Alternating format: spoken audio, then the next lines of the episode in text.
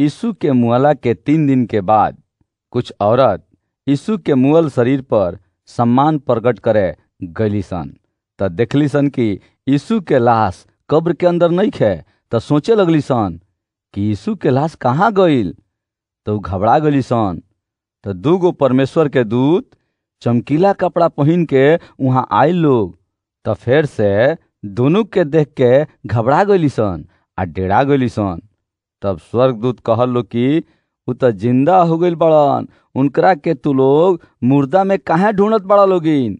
एकरा बाद उ चल गली सन आ यीशु के चेला लोग के बीच में सारा बात बतौली सन तब ओई में से जौन एगो पतरस रहे दौड़ के यीशु के कब्र पर गईल त देखलस कि यीशु के कपड़ा लपेट के रखल बाटे, बाकी उहाँ यीशु के लाश नहीं खे तब पतरस उस जगह से चल गईले ओकरा कुछ समय के बाद यीशु के चेला लोग एगो कमरा में भेंट करत रहे लो कि अचानक एकदम से यीशु हुआ प्रकट भइले आ कहले, तारा लोग के शांति मिले।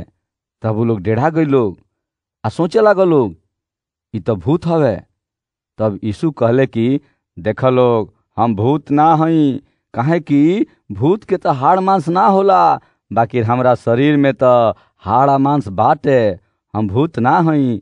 तारा लोगन काले कुछ खाए के बाटे। तब वो लोग कहल कि, हमरा लगे कुछ पकावल मछली बाटे। तब वो मछली सबके सामने खैलन आ कहलन कि, याद कर लो कि हमरा बारे में भविष्य वक्ता लोग कहले ना रहे लोग कि एक दिन हम पापी सन के हाथे धरवावल जाएम आ मार दिहल जाएम आ फिर तीन दिन के बाद फिर से ज़िंदा उठेम।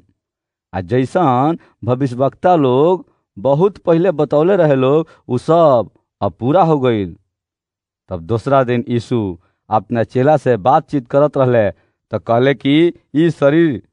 तो कहले कि, ई शहर से लेके पूरा दुनिया में हमरा बारे में प्रचार कल जाई आ जब परमेश्वर के पवित्र आत्मा आई त तारा लोग के सामर्थ्य मिली, आ ओकरा बाद अचानक बादल उनकरा के उठा लेलस आ तब दुगो परमेश्वर के स्वर्गदूत वहाँ आए लोग। आ उनकरा से कहल कि, जैसे तहरा लोगिन यीशु के स्वर्ग में जात देखत बड़ा लोगिन वहीं तरी वापस धरती पर आई हैं ये एगो सत्य कहानी हवे।